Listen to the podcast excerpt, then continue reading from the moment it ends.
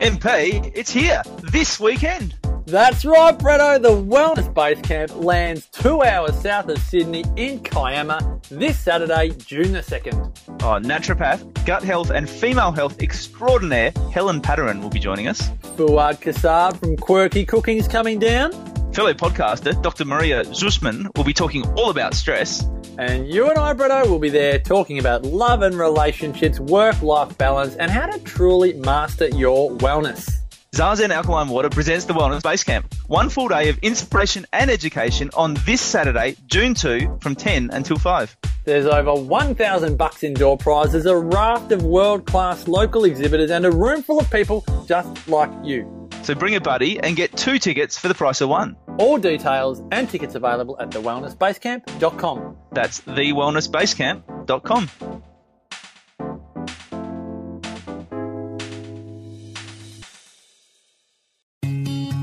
TheWellnessCouch.com, streaming wellness into your lives. Welcome to a place of wellness and healing for both your body and mind. Get ready to live a happy, healthy, whole food life that totally rocks. You're listening to Shiny Healthy You, the straight talking natural health show for busy women, with your host and naturopath, Jules Galloway.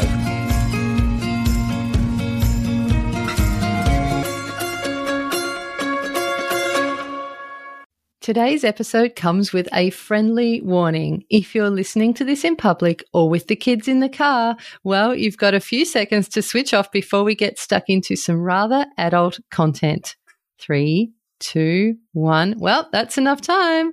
Welcome to the third episode in what has been jokingly labeled my three part VAG series. That's right. We will be discussing all things sexual health. You will find out what's normal, what's not normal, and how to improve the health of your lady parts. And in this episode, we're getting a little woo woo. So it's going to be so much fun. Now, I've got to preface this by saying that sometimes the universe lights the way and you just have to hitch up your skirts and follow. When I put out a call onto a women's business website asking for people to interview for this VAG series, this woman's name was mentioned more than once. She lives not very far from me, but we'd never met. I was trying to decide whether to approach her or not, and then, I shit you not, out of the blue, she books in for a consultation. Coincidence or not? So let me tell you a little bit about her. Our guest of honor today is a pelvic wellness specialist and sex educator. Oh, and she does yoni massage. Not sure what that is? Well, let's just say it's a special kind of vaginal massage designed to totally awaken your sexual energy with extraordinary results. So now that I've built the anticipation, let's chat to the woman who is the embodiment of all things feminine wisdom, the very lovely Bonnie Bliss. Woo! Such a great intro. Oh, thank you. I do definitely always put a little bit of work into them. I love it. Ah, so tell me, awesome lady, what is yoni massage? What is yoni mapping? What are all these things that you do? So, I guess yoni massage is basically just means that there'll be a massage of the vagina. So, yoni is a word that's probably going to come up quite a bit during this interview. So, I should probably say what it means for any of you who are like, what even is that? Uh, yoni is a Sanskrit word and it, it refers to the entire female genitalia and reproductive system. So, I like using it instead of vagina personally, just because vagina is technically just the passage um, from the the vulva to the cervix, and yoni refers to everything, but it also has a kind of sacred meaning. So it also means um, origin of the universe or birthplace of creation, and you know I really love that that sense of sacredness of the feminine. So, in yoni massage, it's basically a, a, kind of healing modality where women receive a massage of their lady parts for all kinds of different reasons. So, sometimes women come because they're disconnected from their sexuality, um, they might have relationship challenges, maybe they feel numb or desensitized internally. Or they're interested to experience a different kind of pleasure to what they're experiencing a lot of women would come because they've been through some kind of sexual trauma or um, you know had some kind of bad experiences that impacted how they relate to their sexuality. And in a session, we're kind of working with being with all of those things, creating space to talk about them, um, giving any kind of education if that's necessary, playing with, um, you know, tools, or um, I've got these amazing um, plush vagina. Um, toys that I use as a teaching aid, which are really fun. Um, a lot of it is just like learning about, you know, anatomy or learning about you know why we become desensitized or how we can restore sensitivity or you know what kind of pleasure we can experience and and a lot of the time we just need that information but also what we do in sessions is we work with a whole body massage and then a specific massage focusing on the pelvic space so the from behind so around the sacrum and the hips and then from the front, so the pubic bone, the top of the thighs, and then slowly moving towards the, the vulva, the vagina, and internally as well if the client is open for that. And we're kind of working with basically whatever she's interested in exploring, but um, orienting her to her internal landscape and helping her to understand from a bodily perspective like where is the cervix and what does it feel like? And oh that's my g spot. And that feels kind of interesting. And you know what feels numb what feels kind of um, tingly and nice what feels painful where is the tension? And that gives her this understanding of this kind of world within her that she can then take home and use in her daily life in the way that she relates with her body and she relates with her partner. So it's a pretty crazy thing to do for work. I've been doing it for about seven years, and um, the way that I work with it is a modality that's called yoni mapping therapy, which over some years of doing yoni massage, I kind of put together this other modality that is quite specific and I've trained a whole bunch of amazing practitioners in that who are now all over Australia and other parts of the world offering those sessions, which is really exciting. And it's basically a, a pelvic wellness modality for women. So we're trying to move away from this idea of it being any kind of sex work because it's not at all. It's very much about um, wellness of the pelvic region and discovering that area and it's only offered by women and that kind of thing. So we're trying to make it feel really, really safe and comfortable and very much based on consent and communication and education and all of that. Yeah, that's awesome.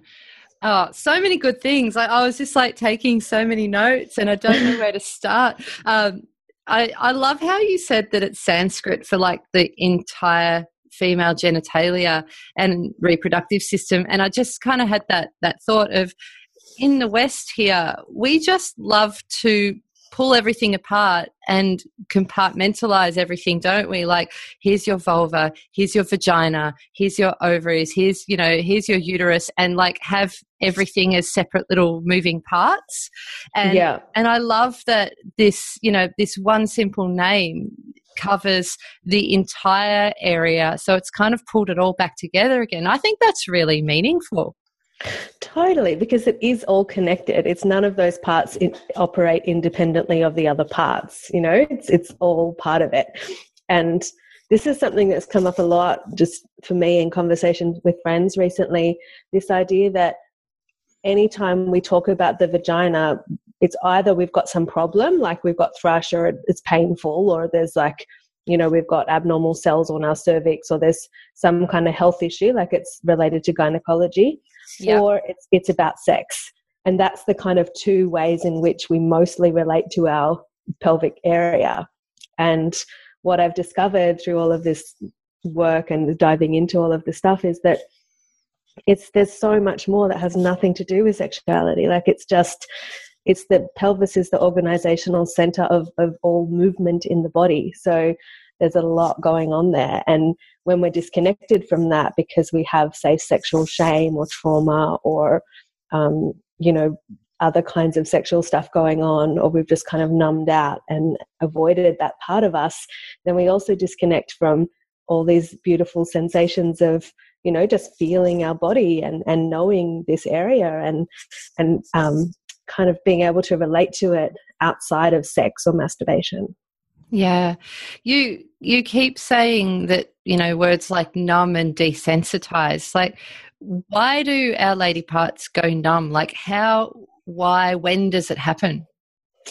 Well, there's probably a lot of reasons why we can be numb in that area. Um, I, I guess a lot of them would relate to sexual trauma. So when we talk about sexual trauma, and you know, it's so great that this is becoming a lot more common in the media these days. There's a lot more awareness around that, which is awesome. But there's still quite a focus on, I guess, rape or sexual abuse or quite specific kind of trauma that is super intense and really full on. And a lot of women have been through that in some form, whether that's throughout their childhood or, or as adults. But uh, a type of sexual trauma that doesn't get spoken about enough, I feel, is the trauma that comes from growing up in our culture where there's shame around our sexuality or the trauma that comes from um, say for me, for example, right, I've never been raped, but I've had a lot of sex when I didn't feel like it just because I thought that was what I was supposed to do. I've had a lot of sex because my partner at the time wanted to and you know I thought I had to or or I've I've had sex when I was drunk quite a bit in the past and kind of overridden my own body's boundaries and I feel like that kind of thing over time any kind of trauma over time can create a disconnection and then numbness and desensitization internally because we kind of just switch off from that area. Yeah. And so. another reason why that that can happen is is like medical trauma. So sometimes pap smears or having different medical procedures in that area or just having an intense birth that can all cause trauma related to the pelvis. So that's one reason why we become numb. But another one, I feel like the major one actually, is what's called chronic pelvic tension. And that's something that comes from our lifestyle. So, from sitting all the time, from not moving enough, from doing exercise that might be quite tension based instead of relaxed and, and opening the pelvis, um, or not balancing our tension based kind of intense exercise with something that's more relaxed and receptive. And generally just just building up tension from stress over time and when we're tense there's no blood flow and when there's no blood flow we're obviously not going to feel much and when we don't feel much then we're not also not going to feel a lot of pleasure. So that's kind of the equation that i keep coming back to is like blood flow sensitivity. Yeah i love what you said about um, you know the the pelvic tension and and from sitting still etc because i know that i talk to you know my clients my patients a lot about different types of exercise when they're exhausted or when they have adrenal fatigue. And there's types of exercise that are kind of more yang more male. And then there's types of exercise that are more feminine.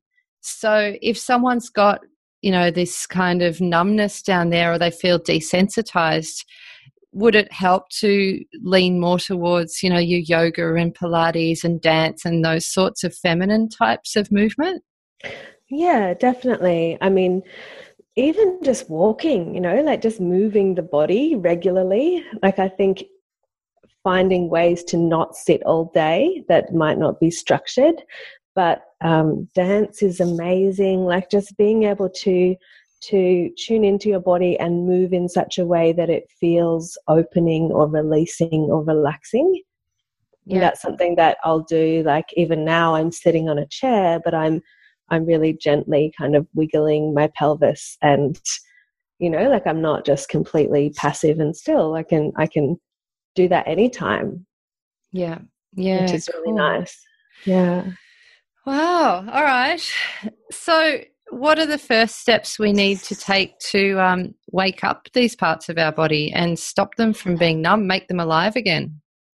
Mm, so I think, you know, we touched on this with the exercise, like definitely finding ways to move and be with your body um, that aren't completely passive, that aren't completely tension based. um, in terms of trauma, really looking at any patterns that might be there, sometimes doing trauma therapy. So there's a great modality called somatic experiencing that works with trauma in the body. It's quite different to psychotherapy or psychology in that it, it's primarily body based and um, that can kind of help to clear some of those trauma patterns. Um, something like yoni mapping therapy, with which my practitioners do, can also help with that. But generally, just starting to make this part of your body um, part of your life, you know, to, to let it be um, part of your, your daily experience. So it's not like I only relate to my vagina when I have sex. It's like the pelvis is part of my whole body and I can choose to be connected to that all the time. And I can go about my life with the intention of um, continuing that relationship with my pelvis and my whole body. You know, it's not like it's not like when I'm on the computer, I'm just a head. It's like when I'm on the computer, I can also be connected to my body. So, finding ways to do that, I think, is really important. But also touching it, that's my big thing. Obviously, with the the yoni massage, it's having a practitioner touch your body, but there are ways that we can use like a wand internally to release those muscles and the ligaments and kind of bring back blood flow and sensitivity and all of that. Yeah, talk to me about the yoni eggs and the yoni wands because, you know, it's starting to get a little bit out there. I want to know more. Sure. So, eggs are a whole world unto themselves, and for anyone recommended in um, interested in eggs, I recommend um, Dr. Saida Desilets, who has a book out about the jade egg called Emergence of the Sensual Woman, and she's kind of the modern day guru about all things jade egg. So that's it's not really my zone, which is why I often kind of recommend her because there's a lot of what I would call kind of jade egg gurus kind of popping up all over the place people that might have done one or two workshops and suddenly they're teaching it. And with this kind of thing it's it is quite delicate. It's not um, you know basically the jade egg is like a little egg about say four and a half centimeters long and three centimeters wide that you put in your vagina and do different kinds of exercises to sensitize and awaken and release and um, kind of bring tone and dexterity to the vagina. So, and they're made from different types of crystals, aren't they? Yeah, I mean, the original one is jade, but now it's quite popular to have rose quartz or obsidian or whatever. But the reason why jade is the kind of the original one is that it's one of the least porous stones. Ah, okay. and yeah, so hygienically, jade I feel is better, but um, yeah, there's a whole science to it. It's not just as simple as like you just put the egg in your vagina. And I feel like actually this is something that also came up recently for me talking to someone. I feel like the jade egg can be a bit of a bypass in terms of like, okay, I'm not going to touch my vagina. I've got this issue issue that I want to deal with, so I'll just put this egg in there and I'll do some squeezes and it'll be fine, you know? Whereas, like a shortcut. That sounds like yeah. a Panadol for a headache, kind of, you know. Exactly. I'll just whack this thing in and all right, now we're good.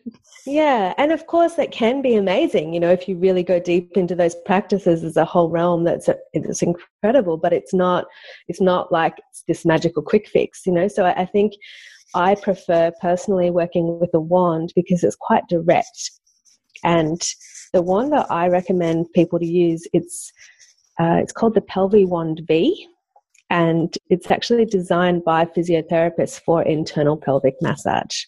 And it's like an S shape, and it's cool because one end is shaped like a thumb, and the other end is shaped like a finger. So it's on one level kind of like more of a natural type of shape for what you might experience receiving touch from a practitioner or from yourself if you can magically contort your body to reach those areas. but but that's the whole thing with a wand. If I would try to even lying down, if I would try to reach my G spot, for example, which is obviously on the upper wall of the vagina, it's going to be really hard to do it with my fingers because there's quite a lot of tension in my upper body as I kind of bend down and try to reach up. Whereas if I use a wand, which is curved, it kind of gives me that leverage to be able to really easily access a lot of different areas. And it's like that for the whole, these wands work for the whole pelvic bowl. You can touch the cervix with them. You can reach all of those areas where there might be tension and just really gently massage them and um, explore and get to know this area. You know, that's what's so exciting to me. So, if people aren't keen on having a practitioner in the room with them, if they're feeling a bit kind of self conscious or, or whatever about that, is can you DIY with one of these wands? Yep, um, definitely. Yeah, so I recommend getting one and just exploring because you know, they, I mean, technically on the wand they say, or you know, from the company they say something about you know only use with a licensed practitioner or, or like with from the advice of a licensed practitioner, but that also doesn't make sense to me because you go to a sex shop and they've got all kinds of crazy shit that you're supposed to just stick in you without any kind of recommendation or licensing or whatever, you know, like, and a lot of that is made of really dodgy, toxic chemical stuff, right? Like some of it's like really uh, gross jelly plastic that's oh. like my God. And really smelly. Please, please, women who are listening to this, if you have a vibrator that's got that gold or that silver chrome finish, bin now. Yeah, yeah. Yeah, that, totally. That, that, comes off. It comes yeah. off. Yeah. And that's the thing, because that area is so porous. That mucous membrane of the, the walls of the vagina is so porous, it absorbs everything. So that's why we have to be really careful what we put in there. So, you know, crystals technically are okay. Glass wands are okay. Some people are into glass. Um, and also, uh, this wand that I recommend. It's actually made of acrylic, so it's plastic, but it's very hygienic. Yeah.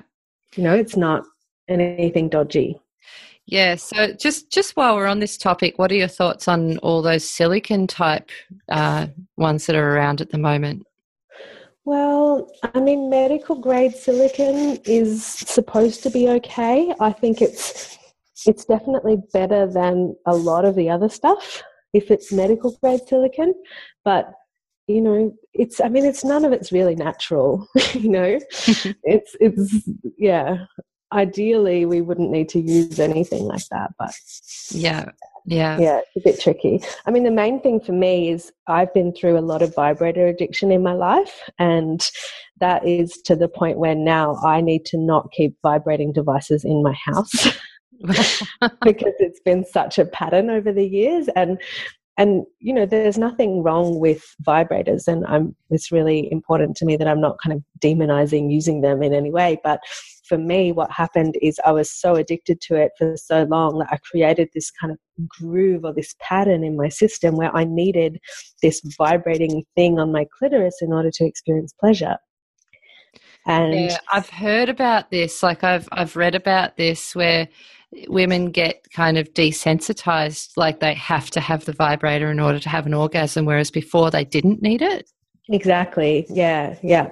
And I had that for years, you know, it was really a thing. So, and that was before I started having sex. So, when I did eventually start having sex with partners, I didn't experience pleasure for about five years. I didn't have an orgasm with a partner or feel much during sex because I was so used to that vibrator that I had to really like repattern myself. And I actually at one point had given up. I was like, oh, it's just not going to happen for me. You know, like I can just, sex is just, it's okay. I like the intimacy. It's nice to feel the love and feel the connection. But in terms of the actual pleasure I was experiencing in my vagina, it was like, meh, so, what was the tipping point? Because I've I've heard a lot of women talk about this particular issue, and a lot of them have been under the impression there's no way back. It's kind of like you've blown the circuits, and and so you're telling me there's a way back. Like, what was what was the tipping point for you? Well, to be honest, it was one really patient lover who was just Aww. like, okay, that, you know, like I, I just had this incredibly pleasurable experience with him. And then I was suddenly like, holy shit, this is possible. And then I guess a few years later, I wound up moving to Denmark and getting involved with a tantric sexuality school. And this is where I learned a lot of the stuff that I work with now. So I did a whole bunch of other training and, you know, through that kind of had this incredible journey with that part of my body. And, and once I'd had a few experiences of, you know, all kinds of different um, pleasure and sensitivity and um, you know just really epic experiences of bliss. I was like okay this is something that people need to know about. And you know like there's a lot of power in that. And i think it's like the wands help definitely. But um, some other stuff you can do like if you're in a relationship don't have sex when you don't feel like it. You know like don't have sex before your body is ready. Don't pressure yourself into like hard and fast penetration if that's not what you really want so a lot of the time in our culture we're affected by porn or we have partners who are affected by porn and we can kind of get into this like sense of I'm not feeling anything, so I just need to go harder and faster and more, more, more, more in order to feel something. But my whole approach is a lot about doing less to feel more. So really stripping it back and going into really slow, really gentle, really soft exploration and then you can go faster sometimes if you want to, but just kind of resensitizing. So you can do this with penetrative sex, you can do this with your fingers, you can do this with a wand, but it's all just just exploring and letting go of the vibrator if you can, letting go of any kind of um, like for me, right? If I wanted to have a clitoral orgasm, and obviously I don't have vibrating devices in my house anymore, so I need to use my hand. If I wanted to do that, I would have to use my hand really um, quite aggressively on my clitoris. I would need to rub really hard and really fast in order to kind of make that orgasm happen. And I would need to tense my whole body in order to make that happen. And I've done that a million times. And to be honest, I'm not personally that interested in doing that so much anymore because it's not that interesting. It's I've, I've done it a lot. It's not that exciting afterwards. I end up feeling drained. So what I'm interested in is how can I go slower and maybe breathe more or relax my body more when I notice I'm tensing or slow down when I notice I'm trying to speed up, you know, like just kind of rewiring my vagina brain, basically. nice. so, you know, from judging from what you've just said, uh, there's orgasms and then there's orgasms. So, mm-hmm. if so, I think a lot of people listening would only have had like the you know a clitoral orgasm. So, what else is out there for them?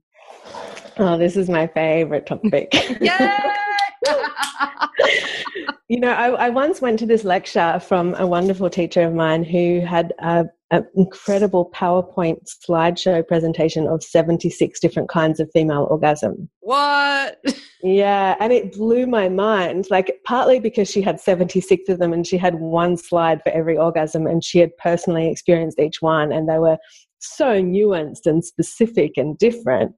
But it mostly just expanded my awareness to what was possible. When I knew that was possible, I was more able to open up to those experiences. So, the thing that really shits me in our culture is that we tell, first of all, the sex education, right? So, we, we don't, what did you learn in sex ed at school? Do you remember?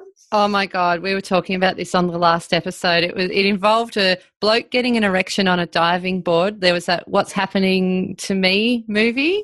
Oh uh, yeah, and there's the the Where Babies Come From movie about you know the sperm and the egg meeting up, and then they talk to you about how not to get pregnant. So mm. then they tell you all mm. about condoms, and then you're done.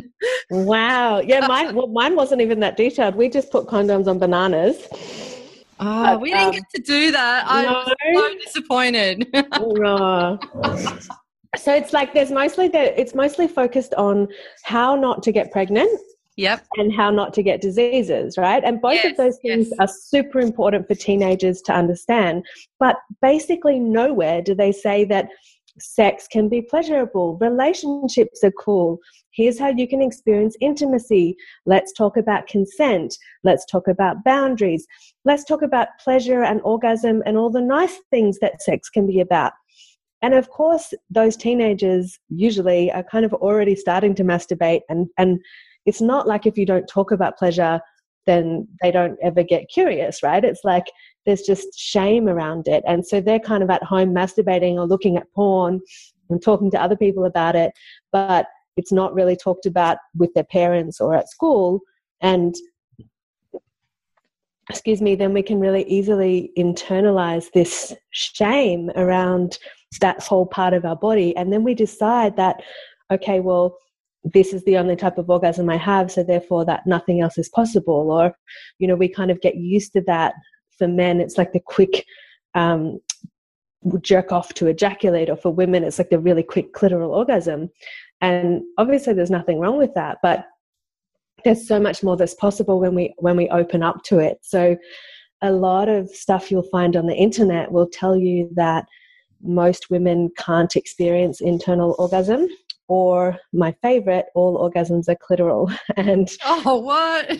both of those things were written by people who probably haven't had many orgasms and might be just kind of sitting in labs researching orgasm rather than experiencing it themselves because there is there's a lot of, of orgasmic world out there. So I'm going to list some of them um, for you just to kind of give you a bit of a picture of, of this is kind of what I work with. So awesome. There's there's clitoral orgasm where it's kind of explosive, right? We talked about that. There's like that build up and then a release afterwards. There's clitoral orgasm where you feel energy going up through your body, so it's a bit more relaxed. It's not you don't feel drained afterwards, you feel energized. Yep. There's G spot orgasm where you ejaculate. There's G spot orgasm where you don't ejaculate, and neither of those is better than the other. They're just different. There's um, orgasm from the stimulation of the area around the urethra. So, like some people call that a U spot orgasm. So, that's external. Um, there's orgasm of the A spot. So, the A spot, if you're actually probably anyone can do this, but especially women, if you reach down and you feel your pubic bone and you feel just slightly above your pubic bone to where it starts to get fleshy again, you might also feel your bladder there. That area is called the A spot, and that stands for anterior fornix erogenous zone, which basically just means a spot that feels good on the upper wall of the vagina. Yep. And that can be incredibly pleasurable. Uh, the cervix is my absolute favorite kind of orgasm. So that's uh, the cervix is innervated by three pairs of nerves. So the pelvic nerve, the hypogastric nerve, and the vagus nerve.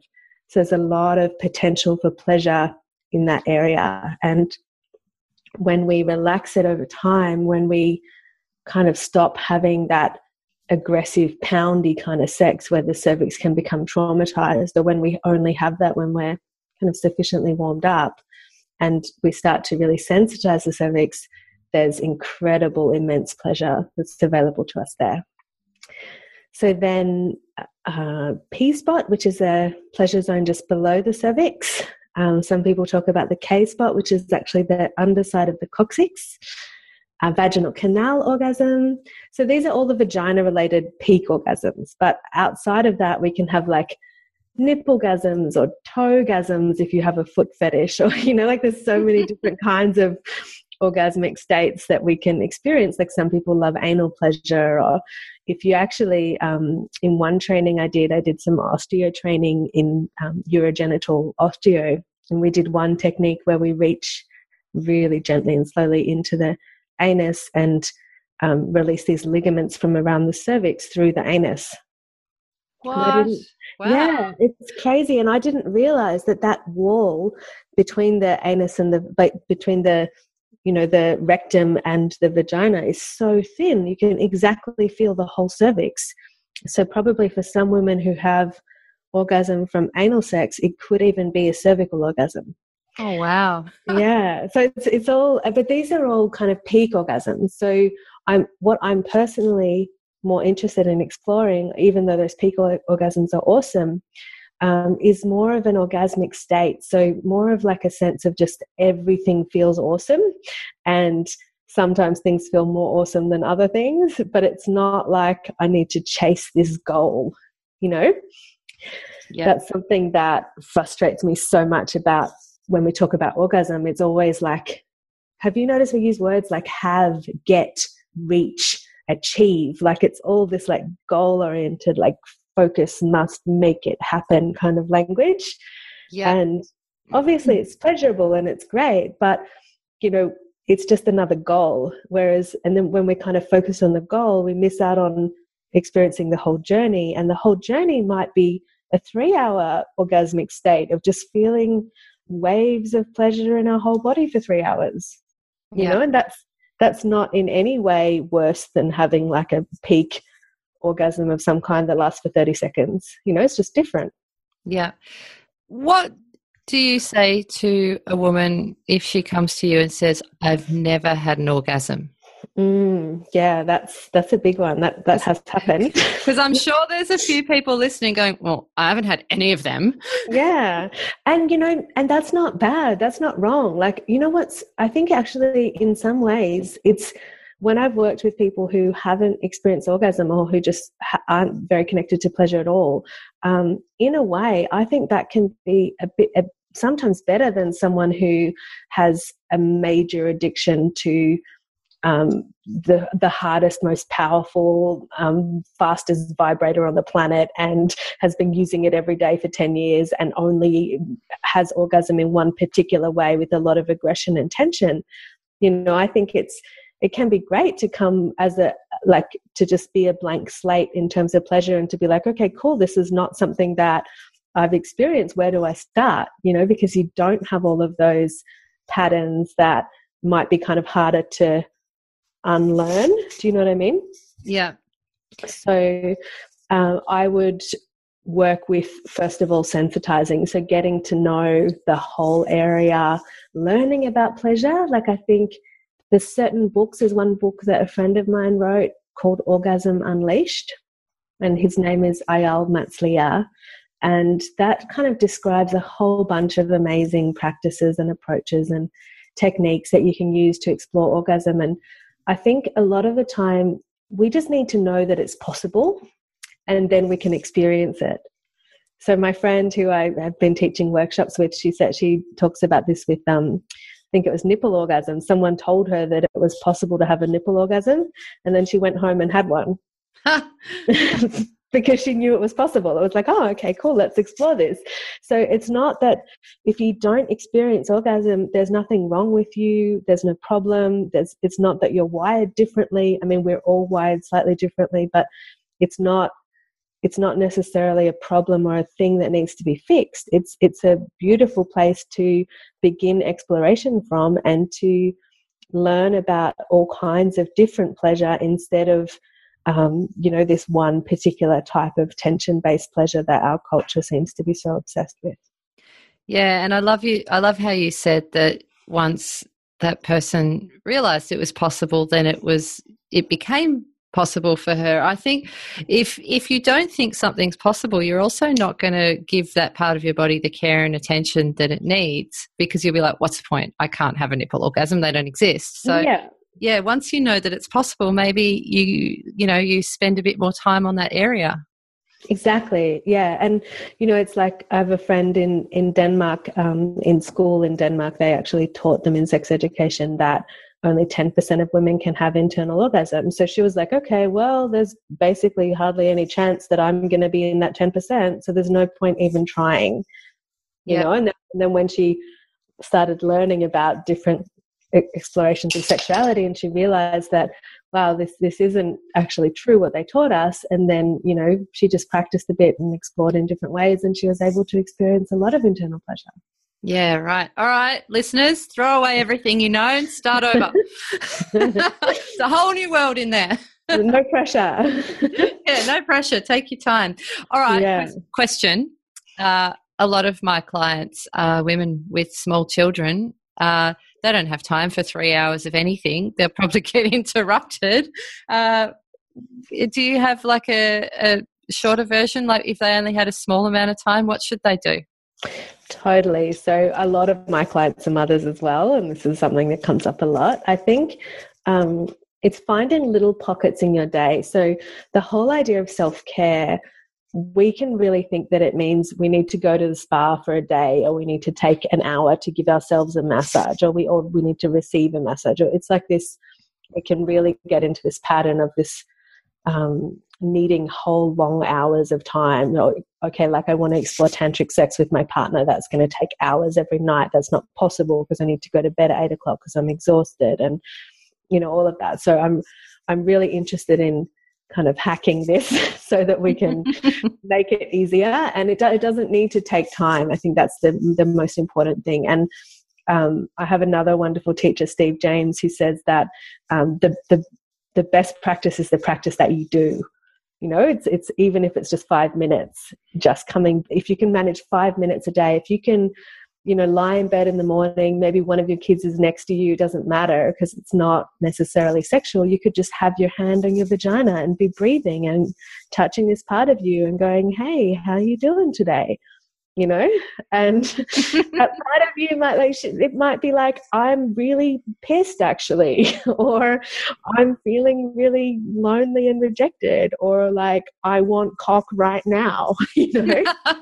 Whatever. But really starting to create a relationship with this part of your body and listen to this part of your body. So touch is great cupping is great just gently wiggling your pelvis while you're sitting down, you know, eating or talking to someone.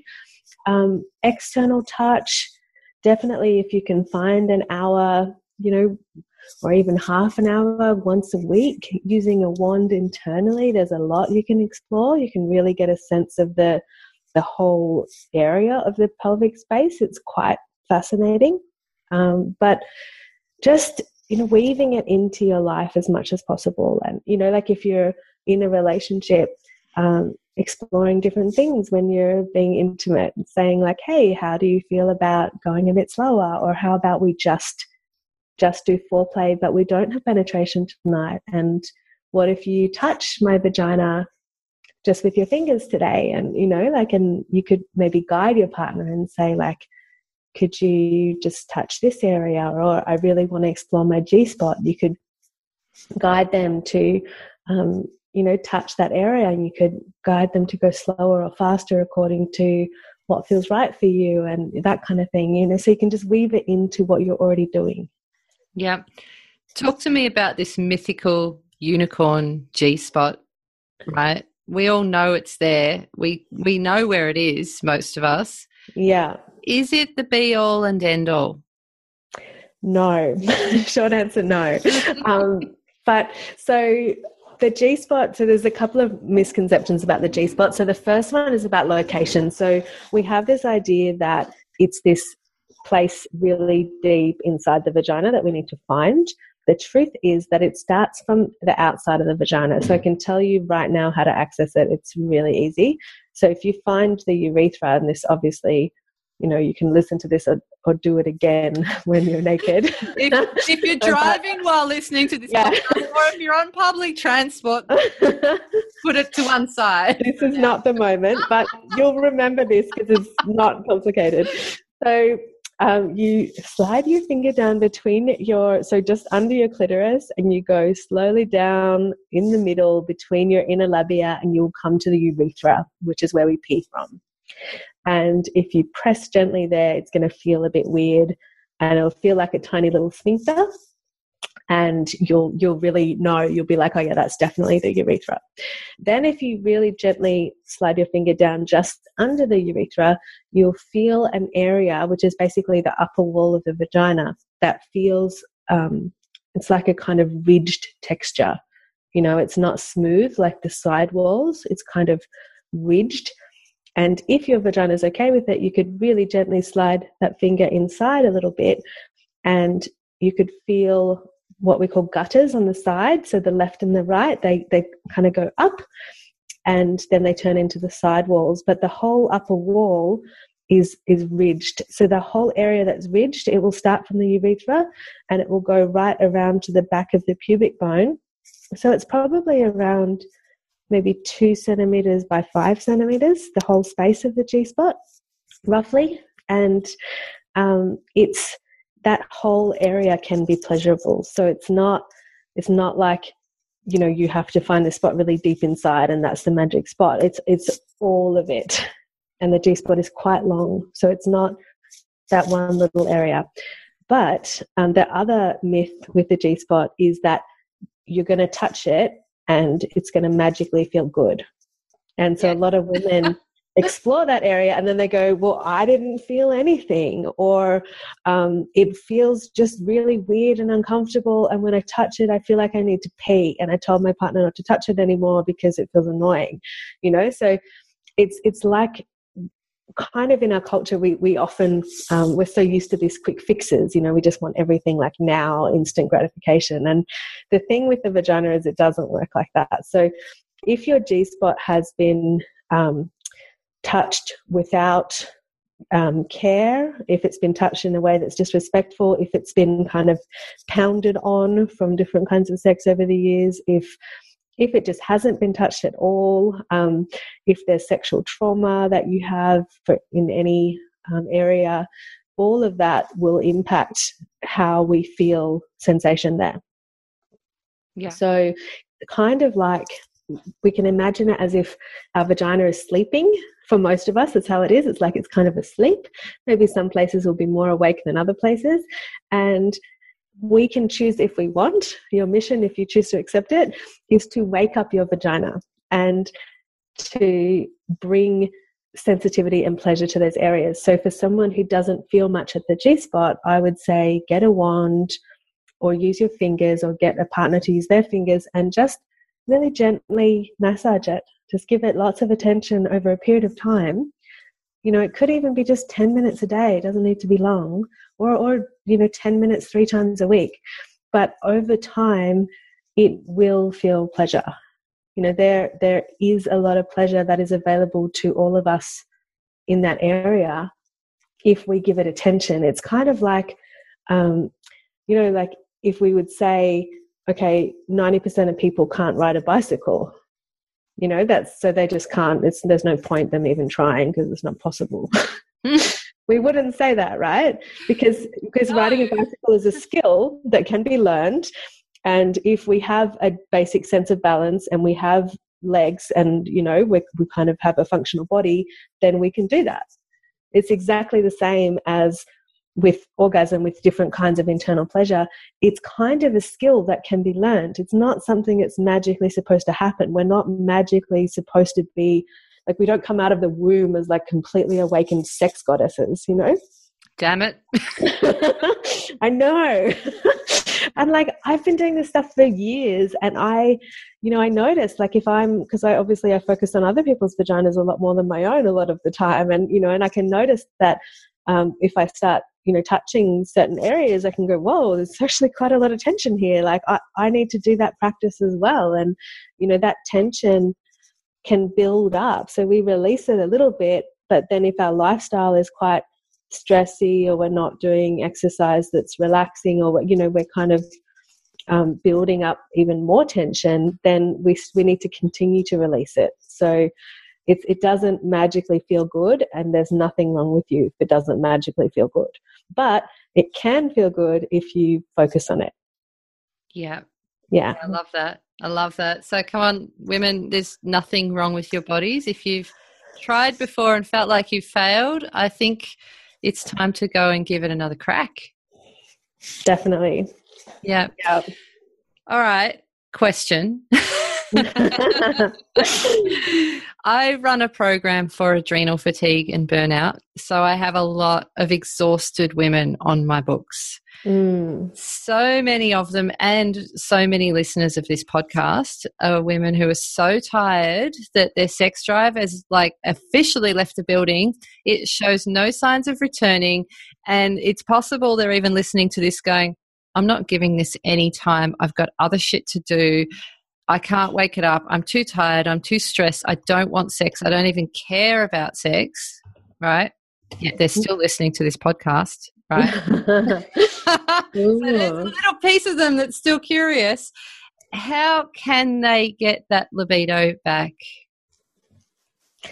Well, you know, there's libido has a lot of pieces. So I'm, I'm not going to mention any of the health related pieces because that's your jam. And there's, there's a whole lot of, you know, obviously like diet and general exercise and stress levels and all of that is a big oh, part of it. Hormones, definitely. And yeah, hormones, exactly. Yeah, yeah. all of that. Um, but outside of that, some stuff that that I specialize in. So a big one, like, first of all, right? So, relationship. Like, if you're in a relationship and you don't feel like sex, sometimes what you need to look at is your relationship. So, sometimes you're maybe in an unhealthy pattern with your partner. Sometimes you're not attracted to your partner for some reason, and that's something you can work on together. Sometimes maybe you both need to go and learn some skills that you can bring back to your relationship. Sometimes you're um, maybe you've just been parenting for quite a few years and you've had a lot going on and you just haven't been able to prioritize your relationship. So you know looking at ways in which the the relationship could be something to explore um, because we're not you know we don't just magically feel like sex with just whoever's next to us right? Like we need to feel that we want to have sex with that person and you know, right now, even though today we spent an hour fighting about who didn't do the thing and then we cleaned up all that shit and then they were super stressed about what, like, you know, we, it's not, there's nothing wrong with you if you don't magically feel like having sex with someone that you're in a kind of domestic partnership with. You know, it's, we need to find, find ways to have date nights to ask for what we need, to find out what the other person wants and give that to them, to you know, to, to have something to bring to each other. Um, outside of relationship, I would say looking at um, sexual shame and trauma and really addressing that, um, either with therapy or with your own kind of um, embodiment practice or practice of kind of, you know, touching your body and telling yourself, like, it's okay to it's okay to love my body and it's okay to feel sexual and sexuality is natural and you know all of that just finding ways to kind of repattern that um, sexual shame is, is such a big one you know? And then the stuff that i work with more directly so finding ways to bring, pleasure into your daily life. So like for example um, when you go to the beach, if you go to the beach, you can really feel the sand between your toes. Or next time you eat a piece of delicious fruit, like really take a moment to breathe and savor the taste of the fruit. Or when you are next looking at something beautiful, which usually happens many times a day, um, if we really train ourselves to see beauty, whether it's a nice color or a piece of beautiful fabric you can touch, or just a, a great tree that's just like wow, you know, like really allowing ourselves to see that beauty and to drink it in. So finding ways to tap into pleasure in our daily life. So if you're, say, you're driving and you're super stressed, you can just like put one hand on your body and just start you know gently touching yourself it's not not in a sexual way it's just you're just sensitizing you're just touching your skin and just giving your body some loving attention and there's been some new research that came out um, that says that we've got on our skin, we actually have these nerve endings that are that only respond to slow sensual touch. Ah, like awesome. special special nerve endings that only that are made only for that. Like our bodies are designed to receive slow, soft, gentle touch. And if we give ourselves that, it kind of, you know, we feel more connected to our bodies. Because if you feel, say, if you've had a really rough day, you've got kids, you're super busy, you're stressed, you're doing some kind of work as well, um, you know, there's a lot going on, you're running around. It's so far away to get from that place to like, I want to have sex with my partner yeah. they're like they're like on different planets you know yeah. what i mean like you, you need to build a spaceship and you need to go into space and you need to like you know do other things along the way to be able to get to that place where you can have sex but the good news is that doing that stuff along the way will make everything else you're doing a lot more pleasurable and fun and inspiring so letting go of that story that I'm alone and I have to do everything myself or I'm I'm not supported or I'm you know like everything is on me and I need to do all the shit and I have to keep it together. It's like yes I need to do all the shit. Yes there's a lot of stuff I have to do but I can do it in a way that feels good also. And whether that's taking a deep breath occasionally or like I said touching yourself in the car or you know pausing to to taste something or you know, like enjoying eye contact with your partner or witnessing your kids smiling. Like there's so many ways that we can derive pleasure from our daily life. And the more we can do that, the more inspired we feel towards sexual pleasure. Does that make sense? Yeah, I love it. Baby steps and mindfulness is what I wrote down then. Yeah, totally. yeah. And, and just like exploring your pelvis, like moving, like t- starting to touch that area, like inside your hip bones and on the pubic bone and the top of the thighs, like just just touching and, and massaging and, and giving that area some attention through touch, but also through movement, like hip circles and hip opening, maybe stretchy stuff, or like shaking your pelvis. There's so many ways you can just move this part of your body to feel juicy and alive and connected to it. And then that will create a little bit more drive to you know have things inside of it. Oh love it. Love it love it love it. Thank you so much. Bonnie i'm so glad that the universe conspired to throw us together so that we met each other. Um, this has gone way over time. So i really really thank you for the time that you've spent today and and the passion that you put into your work oh my goodness yeah so uh, can you please tell everybody out there how they can find you and connect with you? Because I'm sure there's some people who want to head to your website and get in touch. Sure. So, um, thank you so much for having me. It's been amazing, by the way. Um, this is all my favorite stuff to talk about. So, I'm like, Yay! yes. so, I just made a new website recently, which I'm so excited about, and it is um, bonniebliss.co. So, Bonnie is B O N N I E, bliss.co. And um, about yoni mapping therapy, that, which is the modality that I have practitioners who offer sessions in, um, that is yonimappingtherapy.com. And then I'm also involved with the sex education program for adults that we offer all over Australia, whole day events for both men and women, and a couples retreat. And that one is theyoniverse.com, but that's also linked through my website um, yeah, so there's three different websites.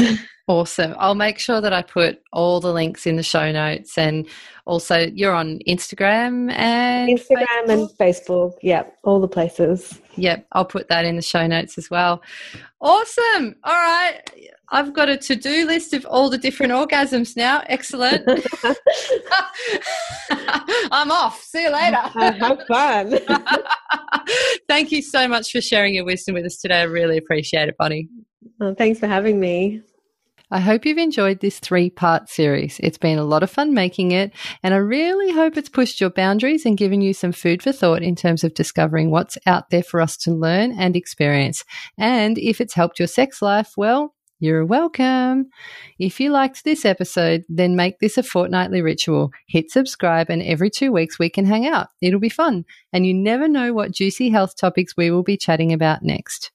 If you'd like to see more about what I do, head to my website at julesgalloway.com. When I'm not talking about all things vaginas and relationships, I'm actually a naturopath working with tired and worn out women, adrenal fatigue, pyrrole disorder, autoimmunity, and complex cases. There's a free gift on my website to help you gain more energy and heal those pesky adrenals. So head over to julesgalloway.com now and grab that if you could use some simple pointers. I also have a 12 week program for adrenal fatigue. So if you're tired, worn out, and you need some guidance in order to feel happy, healthy, and vibrant again, then head to my website, go to the drop down menu where it says work with me, and book in for your free discovery call. Yep, they're totally free, and you'll walk away with simple, actionable steps to heal your body and reclaim your energy. It's all there waiting for you at julesgalloway.com. So head on over, book in for your call, and we'll be chatting soon about how to create a brighter, healthier, more energized you. Okay, that's all from me for the time being. See you in a fortnight. Stay shiny and bye for now. This year, the Wellness Summit returns. For those of you on your own health journey, you know that a lot of times it's two steps forward, one step back, and you think you're doing well, and then something else pops up. It's like um, always, you're always learning. It's just a, it's not something that just happens overnight and suddenly you're well. If I actually had been so wrong about this really important thing in my life, what else was I wrong about? And it got me down this, uh, this place of questioning all the concepts that I had. And then I came to one question, which was, who am I beyond concept? When I was a little kid, I really always had trouble with food intolerances. I realised that there was a lot to be said for the way you eat. You come to the same place that I came to, and it's a place of complete freedom. Joe Witten and Fuad Kassab feature at the 2018 Wellness Summit. Bigger and better than ever. Tickets on sale Friday, May 4 at thewellnesssummit.com. This has been a production of TheWellnessCouch.com. Check us out on Facebook and join in the conversation on Facebook.com forward slash The Wellness Couch. Subscribe to each show on iTunes and check us out on Twitter. The Wellness Couch, streaming wellness into your lives. Whilst the Wellness Couch presenter endeavor to provide accurate and helpful information to their listeners, these podcasts cannot take into account individual circumstances and are not intended to be a substitute for health and medical advice from a qualified health professional. You should always seek the advice of a qualified health professional before acting on any of the information provided by any of the Wellness Couch podcasts.